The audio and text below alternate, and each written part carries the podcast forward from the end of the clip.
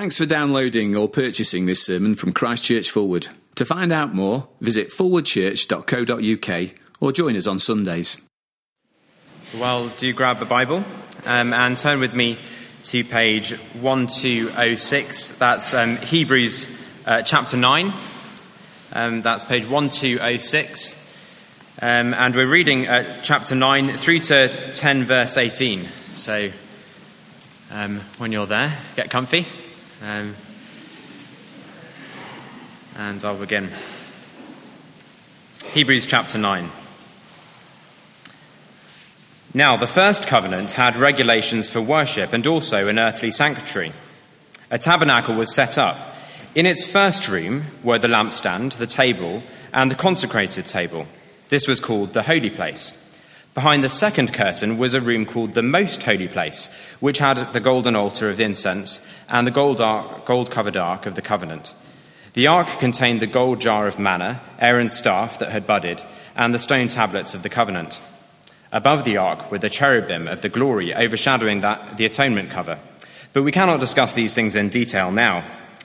When everything had been arranged like this, the priests entered regularly into the outer, outer room to, to carry on their ministry. But only the high priest entered the inner room, and that only once a year, and never without blood, which he offered for himself and for the sins the people had committed in ignorance.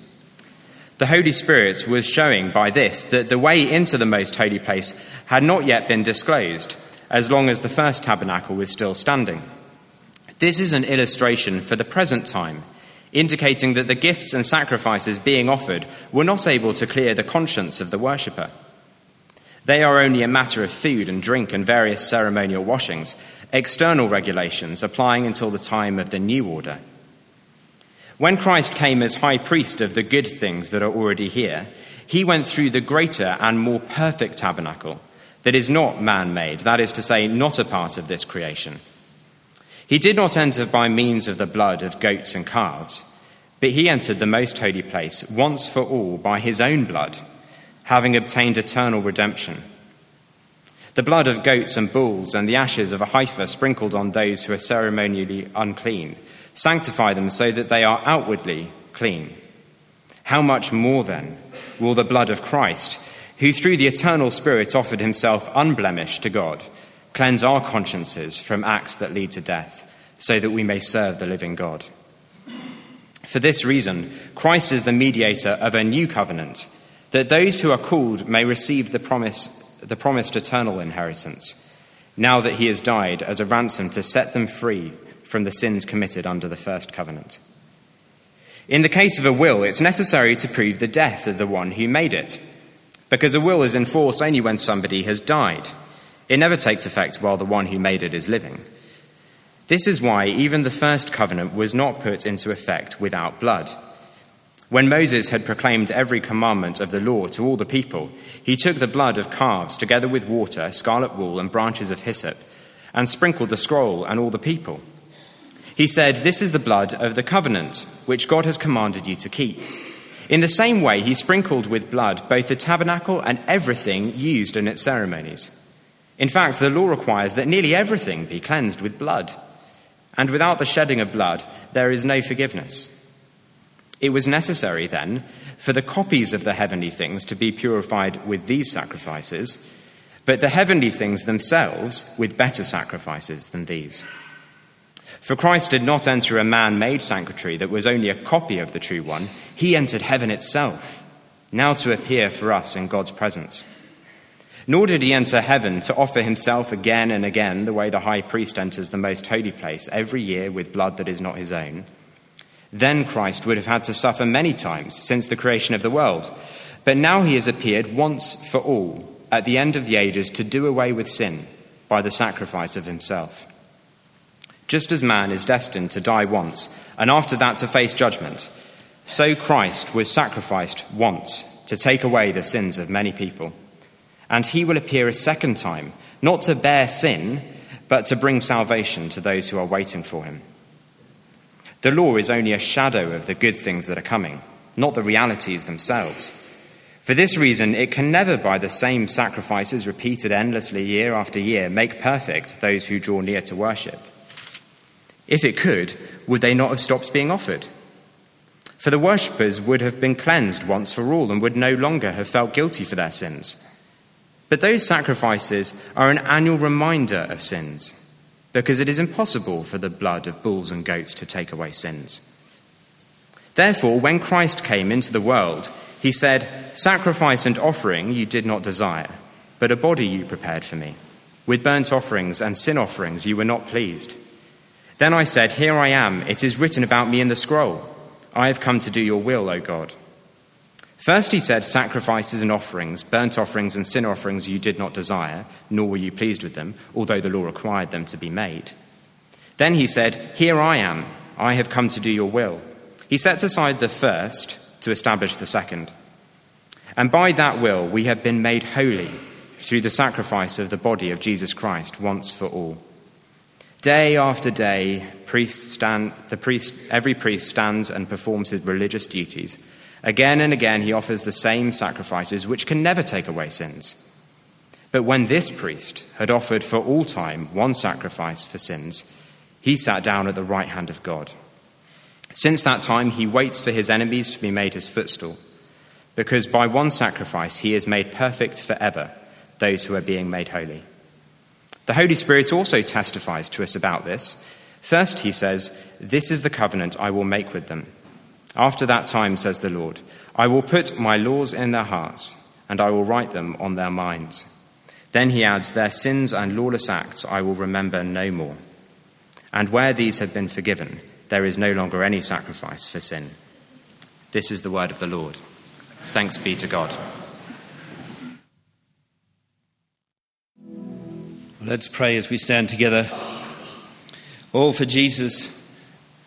Uh, dear Lord, uh, songs of your immeasurable worth are being sung all around this world uh, this day, and uh, you are worthy of all of them. Uh, Father God, we do pray as we open up your word again that you would show us uh, your incredible worth. show us the huge value of your salvation for us in your Son. Cause us to leave here seeing Him, delighting in Him, and trusting Him completely. Amen. Well, please uh, turn uh, in your Bibles to Hebrews chapter 9. We're continuing our series uh, in the book of Hebrews. We're up to chapter 9, verse 1 uh, that Chris uh, read for us through to 1018. tonight it's page 1206 if you've got a church Bible in front of you. 1206 Hebrews chapter 9 and into 10.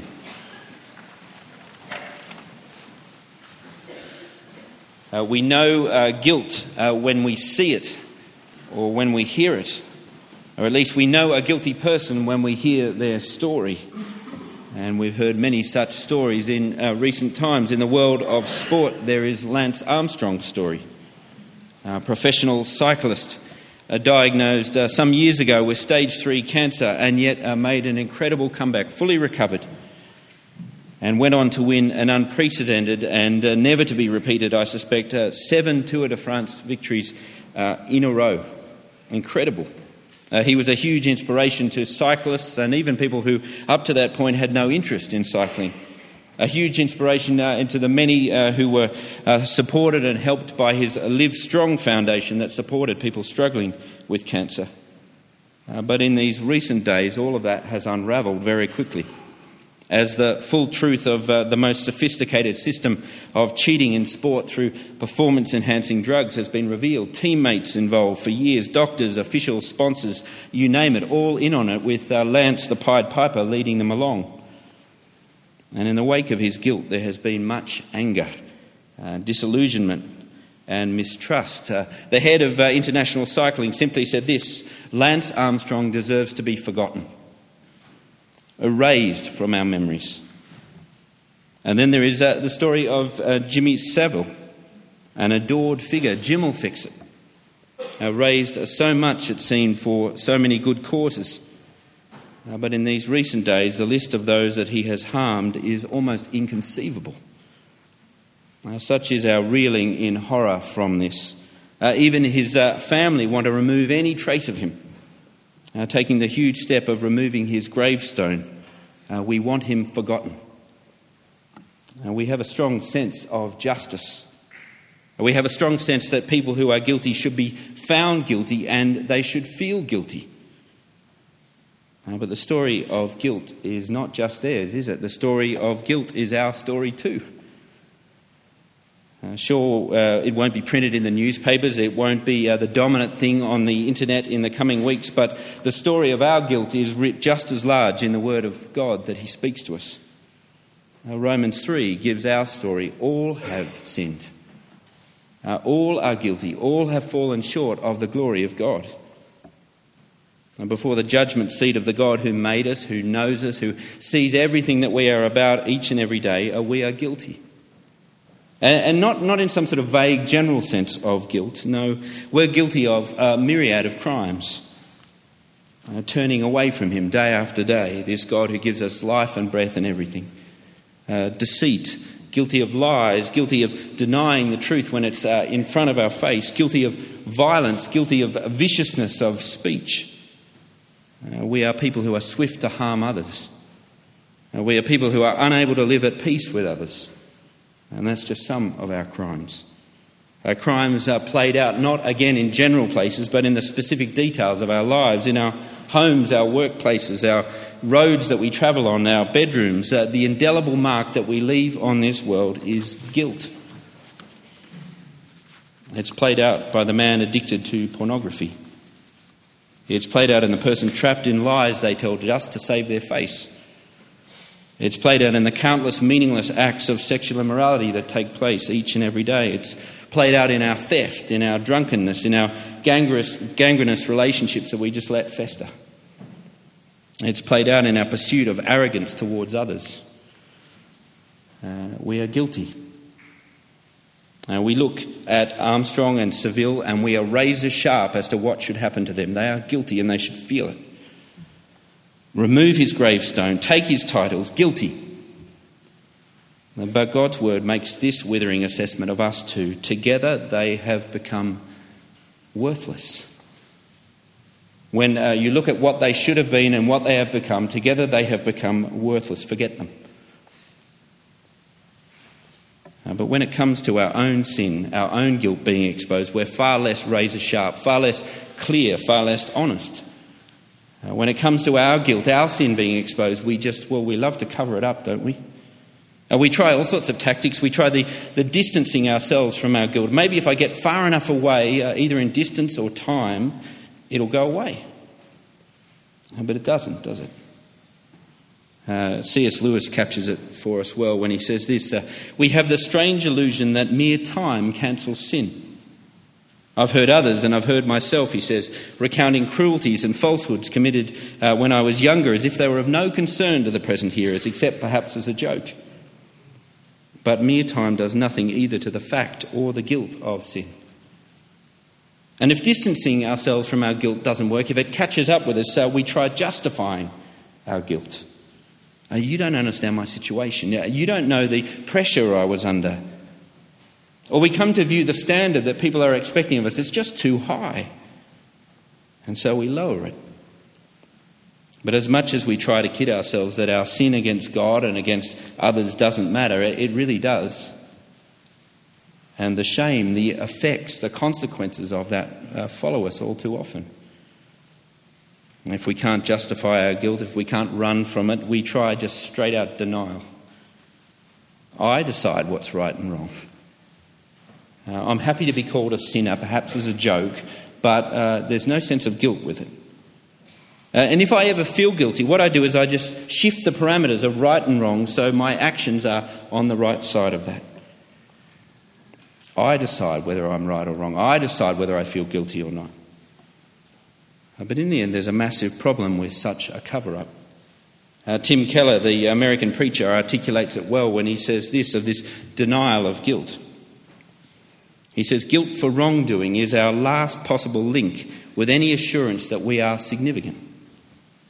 Guilt is a sign that there exists something in this world that transcends you. If everything is relative, if there is no God above you by which ultimate judgment comes, then sure there's no guilt. And sure you're free. But nothing matters.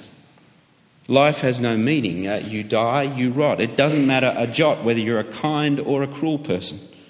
It's utterly irrelevant.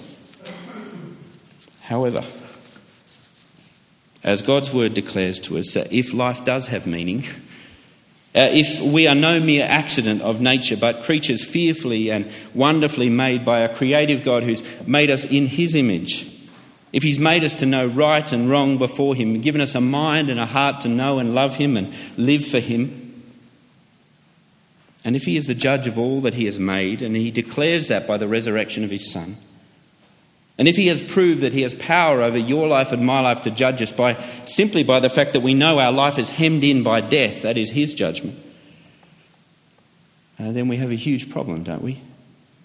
Uh, the problem of our guilt before our God. And Hebrews, all the way through, as we've been looking at it together, Hebrews says, in the face of guilt, uh, you have one hope, just one, one hope in life and death, and his name is Jesus Christ. And what Hebrews uh, 9 and 10 are going to do for us tonight, and it's a long passage, but really what we're going to see is just a series of scenes as to why He is your one hope. Well, look with me at the first scene. Uh, we're going to be following, uh, really following the, the early verses of chapter 9 to see these scenes. The first one is in verses 1 to 5. Uh, here you see, if you like, the meeting place of God, a holy God, and sinful people. What, how, what would happen if they met? Uh, what would happen if they got together? Uh, this scene, verses 1 to 5 of chapter 9, it's, it's like an old photo uh, taken some three and a half thousand years ago. This is the original meeting place of God's people, sinful people with their holy God. In one sense, it's a simple scene. There's two rooms, we're told. Uh, there's an outer room which was called the holy place, uh, which priests would enter day after day. And then behind the curtain, there was an inner room which was called simply the most holy place uh, where one person, the high priest, would enter only once a year. We're told uh, at the end of this little scene, uh, verse 5, we're told he's not going into the details here, but if you look through the scriptures, the, the detail of this tabernacle, and then it became the temple when they were in the promised land, uh, the detail tells you the, of the immense value of this place, this place where God's people could meet with their God. Uh, everything about it shouted, This is incredible, this place. Gold everywhere, so much intricate detail. So much grandeur, so much, uh, so much to take your breath away. Everything about it was to declare to us if you want to meet with God, you realize who He is. He is awesome, He is holy. The whole meeting place communicated that you cannot approach God casually as you would a mate. That's the problem for us, isn't it? Uh, we get used to the idea, perhaps uh, as a church family, of speaking God of God as a very approachable God. We can approach Him, and with good reason, as we'll see. But the danger, I suspect, in uh, saying that too often is that we come to think that we approach Him easily because, uh, well, we've just reduced Him down to our size. He's just like us. Well, 9 verses 1 to 5 is just a model, actually, we're told as this passage goes on, of the real meeting place the real place God dwells, and that is heaven itself. Now, you see it there in verse 11 of chapter 9, verse 23, 10 verse 1. It keeps wanting to make clear to us this is just a model. This is just a, like a little cardboard cutout of the real thing. And you see the pictures of the heavenly courts, the real dwelling place of God. There's nothing casual about it. Absolutely everyone who is there with him is shouting, Holy, holy, holy is the Lord God Almighty. The whole earth is full of your glory. Everyone is bowing before him. He is awesome. Uh, this meeting place says, Your God is incredible. He is without blemish. He is incredibly good, beyond any measure you can imagine. His love is pure. His ways are perfect. He is worthy and wise and holy. Uh, which should stop us in our tracks, shouldn't it? When we presume to enter his presence. When we see the extent of the problem, God is holy and I am corrupt with sin. You see, truth is, meeting a holy God as a sinner, it's an incredibly fearful experience. Uh, coming into the presence of God is a bit like uh, going to an airport and getting to that point where you're about to go through the, the metal detector. You know, the metal detector just before you go through the gates. I'm thinking about airports a lot at the moment. But that's the sort of point where, up to that point, uh, you've had no real awareness or no real concern about uh, any metal that might be on your person at that point. But just as you approach this metal detector, all of a sudden you, you get very quiet and very aware of the metal on you. You think, my belt, that's got metal on the buckle, doesn't it? And then there's the watch. What about the watch? And there's the wedding ring. And then I, I forgot the buckle of my shoes. They've got metal on them too. And there's the keys and the coins and the wallet.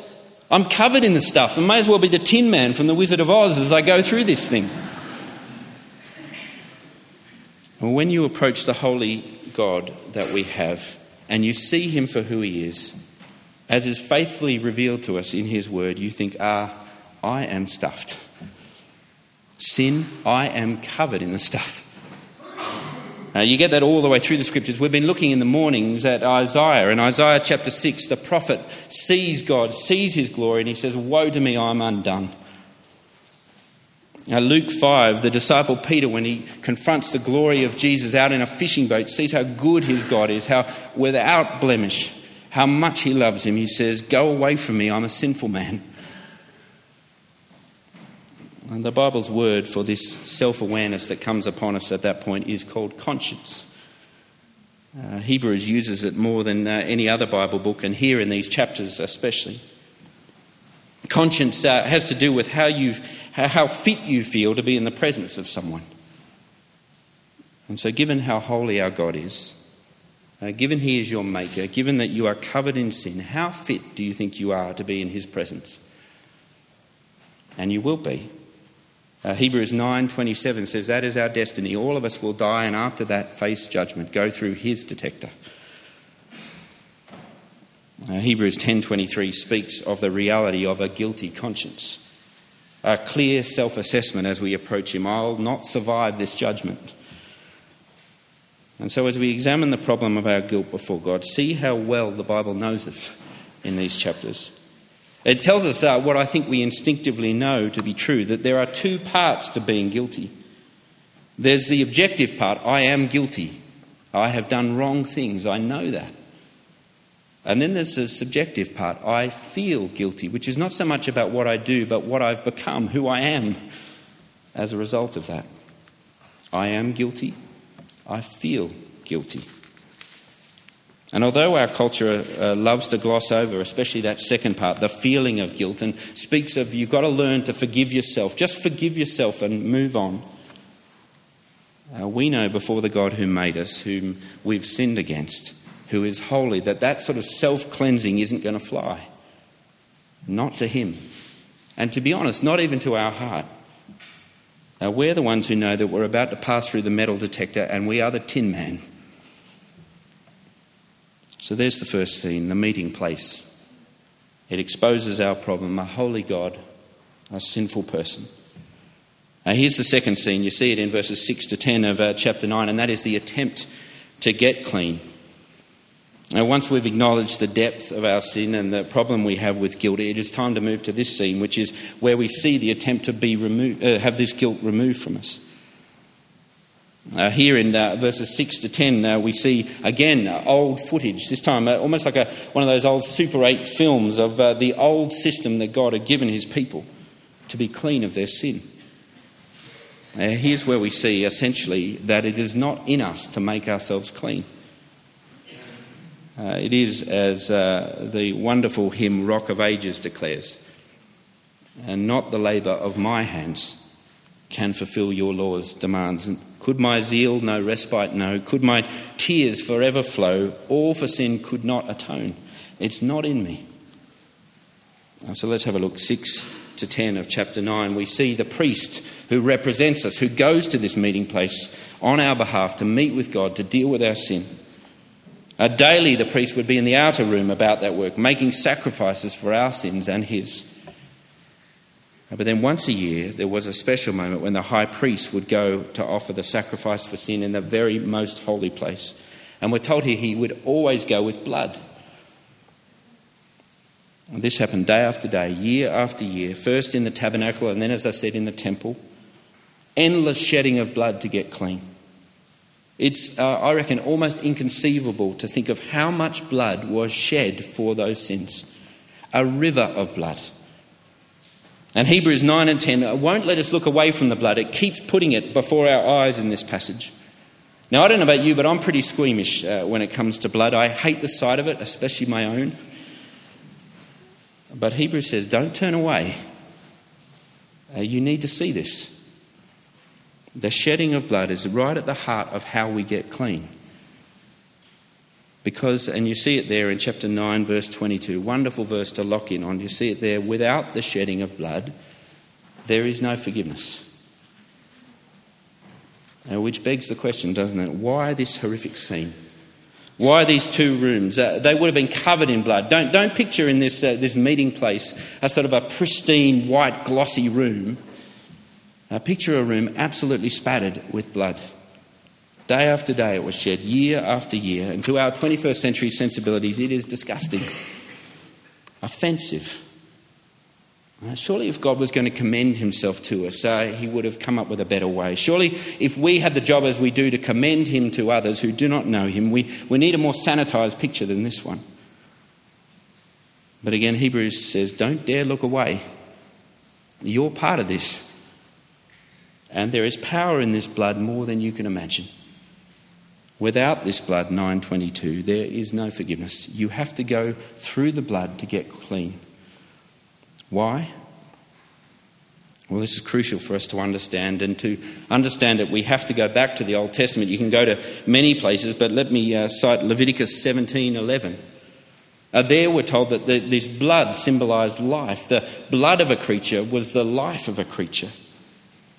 And we're told in the scriptures that the punishment, the wages of our sin, the sentence that comes because of our guilt is death, a life taken. And so, this blood that was shed, this life of the animal, is offered in place of our life. God is just. He will not let sin go unpunished, but in His mercy, He provides this system for another life to be taken, not ours. But here's the question uh, this elaborate system, this elaborate attempt to get clean through the shedding of an animal's blood, did it work? Well, uh, the verdict of Hebrews 9 and 10 is a resounding no. For all the blood shed, the stain of sin remained. In the end, uh, this system uh, showed me the seriousness of my sin, but it did not solve the problem of it. Now, you see that if you uh, turn to chapter 10, chapter 10, verse 1. There we see the high priest endlessly about this task of dealing with our sin endlessly about a task that we're told there could never get rid of it. Had it have ever been enough, 10 verse 2 says that the sacrifices would have eventually stopped. There would have been a point when the priest walked into that room to make that sacrifice and God shouted out, Finished. It's all paid. Nothing needed. But 10 verse 4 says it is impossible for such sacrifices as animals to ever be enough. Such is the height of our offence. And if you turn to 10 verse 11, you see a pitiful picture of humanity. A futile process. Endlessly, the priest, we're told, is standing, endlessly saying sorry. And the, the word sorry is barely out of his mouth, the sacrifice is barely made, and he turns and sees there's more sin to cover, more sacrifices needed. He can't keep up. Not the labours of our hands can fulfill the law's demands. Now, this whole scene, again, is to teach us a lesson. Now, one, I suspect, we refuse to learn. Now, we underestimate just how holy our God is. We underestimate how deep our sin is. And so we play down the guilt. And so, just like the priests here, what we do, if we don't cover up our sin, uh, we're in the tent too, trying to make up for it. If we do enough good, maybe that will work. Trying to wash our hands of the sin but the stain remains. Uh, we're like uh, Jeff Bridges, uh, who played a character in the, a movie called The Fisher King. And in this movie, right near the start of the movie, he's, he's made some ridiculous statements on a radio uh, station that, he, that he, he has a show on, and it's led to a whole chain of horrific events. One of them has seen a man lose his entire family. And so, for the rest of the movie, uh, Jeff Bridges' character is desperate to make amends. He wants to repay all the damage he's done. And right near the end, where he realizes that's not going to happen, he says, uh, I'm guilty, I feel that, but I'm tired of it. Why can't I just pay the price and go home? You see, For all our efforts, 10 verse 2 says the guilt stays with us. And 10 verse 3 says that's exactly what this system was meant to do to place before our conscience, year after year, the depth of our guilt before a holy God.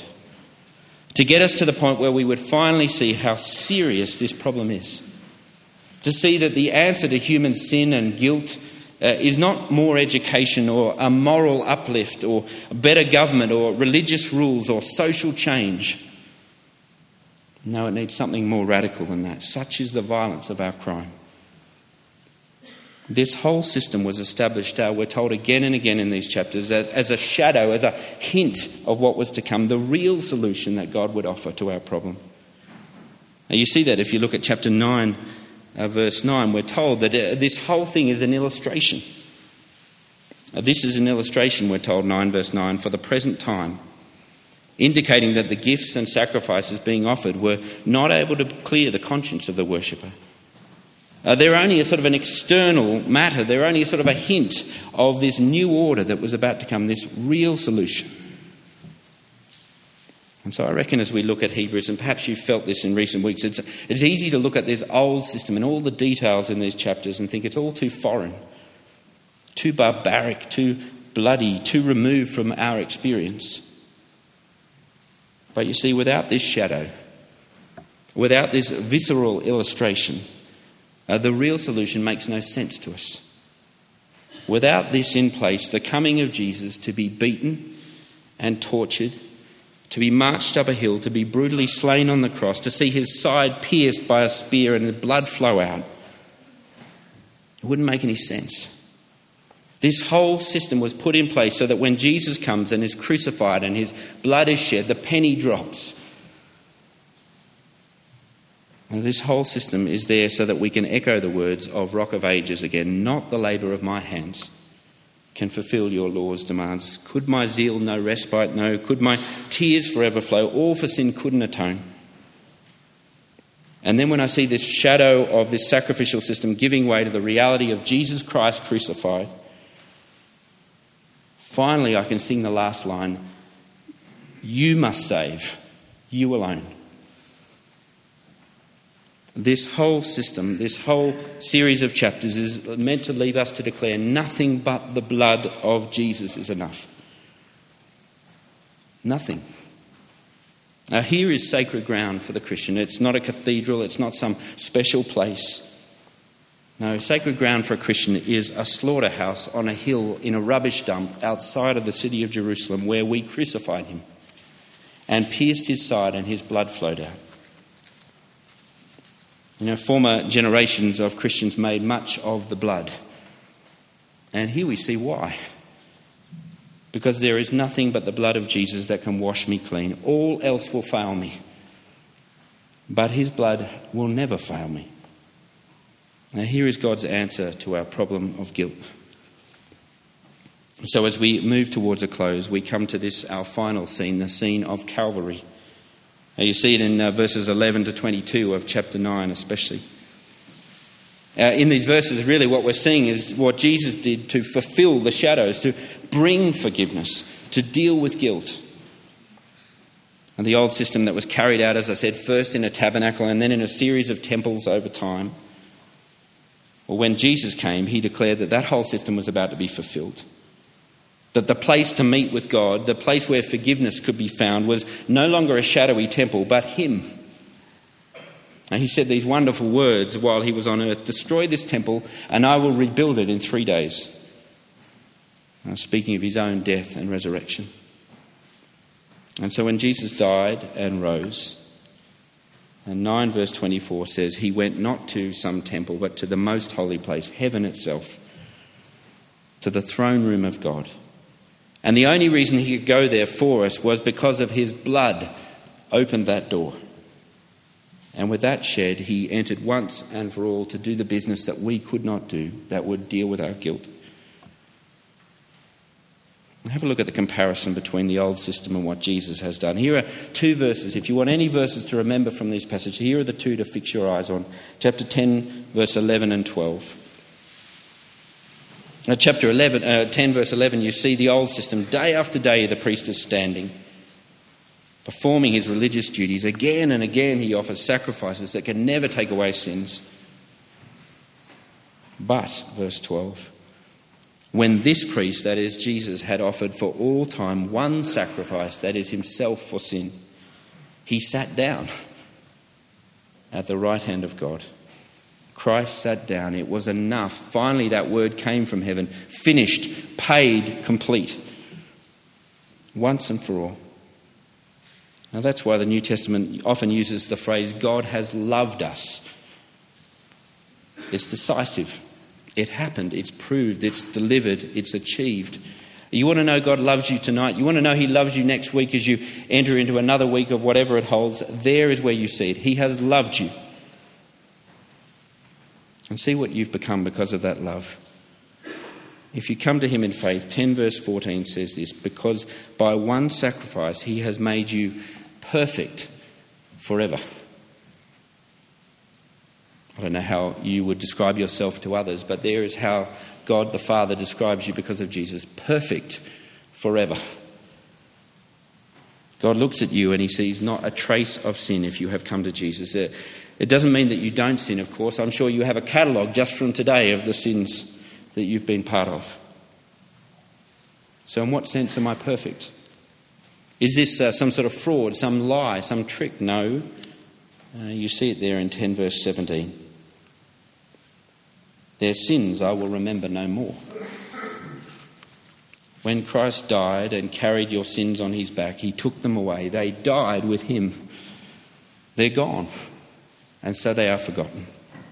Nothing but the blood of Jesus could do that. So God looks at you and he, he doesn't impute any of your sin to you, not the past, not tonight, not ever.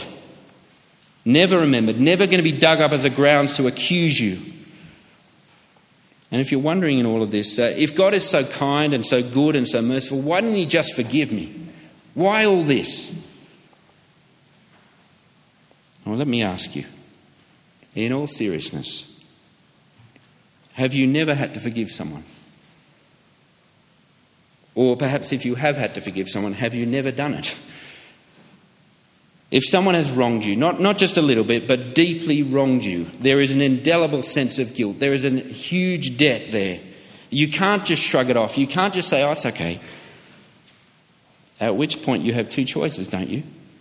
You either withhold the forgiveness, you hold it against them, all the cost of it, all the pain of it, it goes on them and they deserve it. Even though they can never repay that debt. Or you can forgive from the heart forgive, real forgive, uh, forget sins type forgive. And if you've ever done that, you'll know that real forgiveness, not pretend forgiveness, real forgiveness costs dearly. You suffer, you bear the cost, you pay the price that they deserve. It's incredibly hard. But now let me ask this what if it's the other way around? And what if you're here tonight and you're the guilty one? The real harm you have perpetrated, you can't pay it. And I'm sure there are people like that tonight. You know of things you've done that you can never take back. Well, that's who we are before our holy God. And in that situation, imagine if God says to us, There is no forgiveness left for you. It's gone. The bank is empty. I've got nothing left after what you did. Friend, the only thing between you and me and hearing that tonight from our God is the blood of Jesus. That's the only thing. The cross says there is real forgiveness, and it comes at the cost of the blood of the Son. Because of Jesus' blood, those who come to Him, the verdict that falls on our life is incredibly different. Everything changes. You see, the pattern of our world, we saw it with uh, Jimmy Savile and uh, Lance Armstrong at the, at the start. The pattern of our world is you're guilty and you deserve to be forgotten. I was uh, seeing a BBC piece uh, this week where there's a sort of a frantic effort, and you can understand it, can't you, to remove any trace of the man. Uh, streets that were named after him have already been changed. Uh, buildings that had little plaques for him taken down. Charities stopped, gravestones removed. We want him gone, forgotten. We'll see the wonder of God's love in Jesus. We deserve to be forgotten like that. Not a trace. But 10 verse 17 says, It is our sin that gets forgotten. And here is the one who, when we shout, Why can't I just pay the price and go home? says, You can't, but I have, and you're free to stay. The only thing that can put your soul to rest tonight, really at rest, conscience at rest, guilt cleansed, not only the reality of guilt, but the feeling of guilt, is the blood of Jesus. So much so that, as we will see next week, uh, that this will enable us to be able to approach Him with confidence. Uh, this forgiveness transforms us. That's what we'll see next week. But I simply close with this. If Hebrews 9:27 is right, and it is, if you are a person who is destined to die once, and after that face judgment once, and you are, uh, you need to put your faith in the one who was sacrificed once. Nothing but the blood of Jesus can get you through that judgment. Nothing. Let's pray.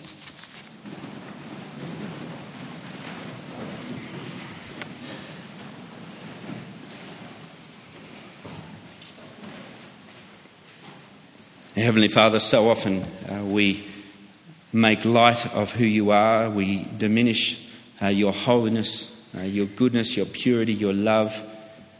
Uh, we diminish the eternal offence of the way we treat you and one another as creatures made in your image. And so, Father, we uh, want to repent of that. But we want to praise you for your Son, whose blood is enough and so, Father, as we leave here tonight, let us leave as those who are trusting in nothing but the blood of Jesus. Amen.